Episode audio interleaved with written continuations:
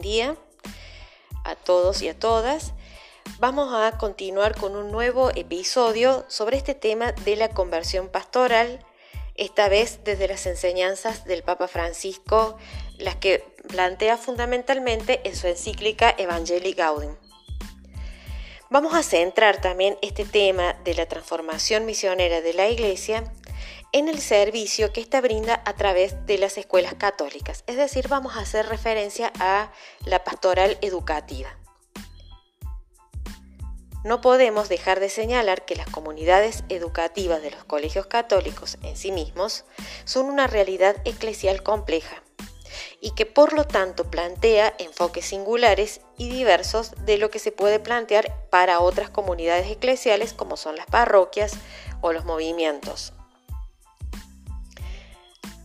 ¿Cómo hablamos, por ejemplo, desde una comunidad educativa sobre el tema de la salida misionera, sobre la opción por los pobres, sobre la acogida a todos y algo que lo vamos a abordar específicamente sobre el tema de la renovación de las estructuras. Esto hay que hablarlo desde la realidad propia de la institución, porque si no quedan como lindas frases este, que son eh, como puestas eh, en los diferentes idearios, eh, bueno, están en la prédica, digamos, de la institución, pero si eso no se traduce en concretos, en, determinadas estructuras, o si no renuevan las estructuras que ya existen, eh, quedan ahí, solamente como lindos dichos y frases que a la hora de la verdad no tienen mucha significación real y que por lo tanto carecen de esa posibilidad educativa que es central en el, tema formativo de la escuela, ¿sí? porque precisamente esa es su misión. En el quehacer pastoral de la escuela católica, la primera estructura, a mi modo de ver, que se evidencia como obsoleta es el lenguaje.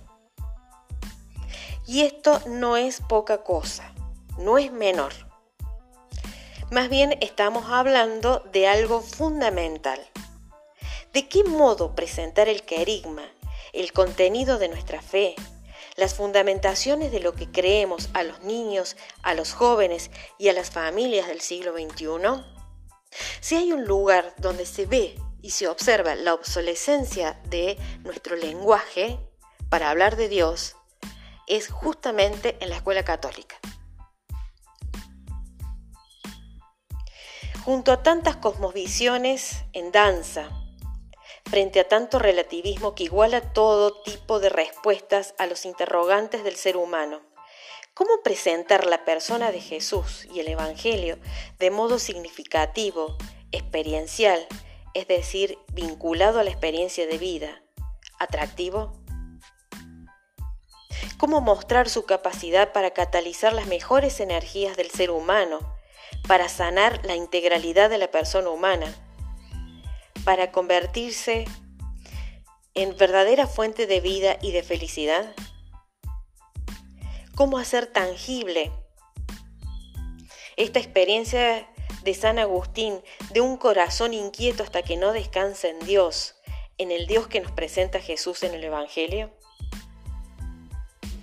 Entonces, la primera estructura que se nos presenta con necesidad de renovación es el lenguaje, cómo hablamos de Dios, qué decimos de Dios.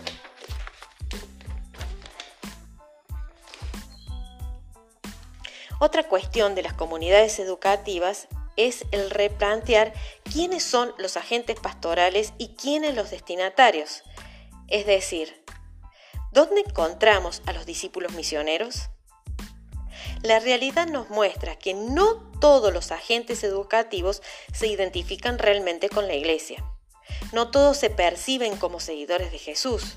Es más, muchos de ellos comparten el imaginario cultural sobre la Iglesia, a la que la asocian con los dogmas, con, este, con el discurso moralista, eh, como, bueno, es como la pieza de museo que el Papa Francisco nos previene, de lo que la iglesia no se tiene que convertir.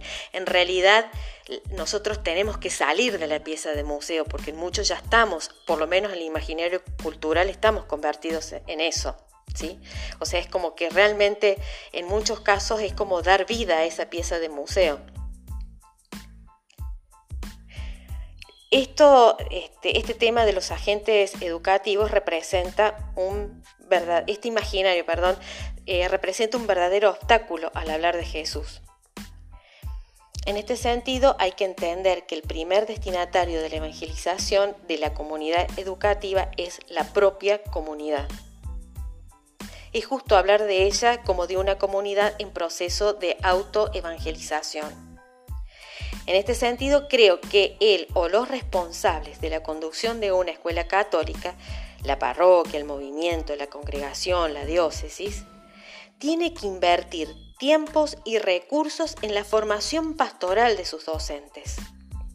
Formación, atención, acompañamiento de la calidad humana, humana y cristiana, que en realidad es decir lo mismo, del educador depende la calidad formativa de la escuela en cuestión. Hay que invertir tiempos, espacios para la formación de los docentes, porque desde los docentes es donde se imparte la educación. Si no, es como que queda la educación eh, escolar por un lado y la acción pastoral por otro si está dado por distintos agentes. Ahora viene una cuestión no menor y que hace referencia directamente al tema de las estructuras. ¿Cómo es el manejo de poder en las escuelas católicas?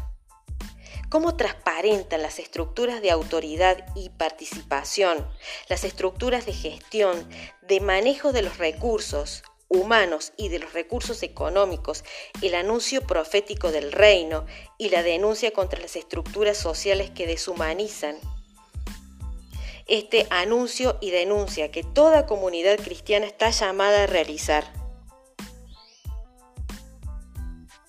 ¿O se pudo haber pegado algún ídolo de poder y de dinero en, en estas estructuras de poder? Aquí sí cabe preguntar de modo fehaciente qué compromiso social hay con los pobres. En este campo de la pastoral educativa, hay mucho para discernir, mucho para hacer y mucho para renovar. Es cuestión de asumir el desafío, hablar desde la verdad,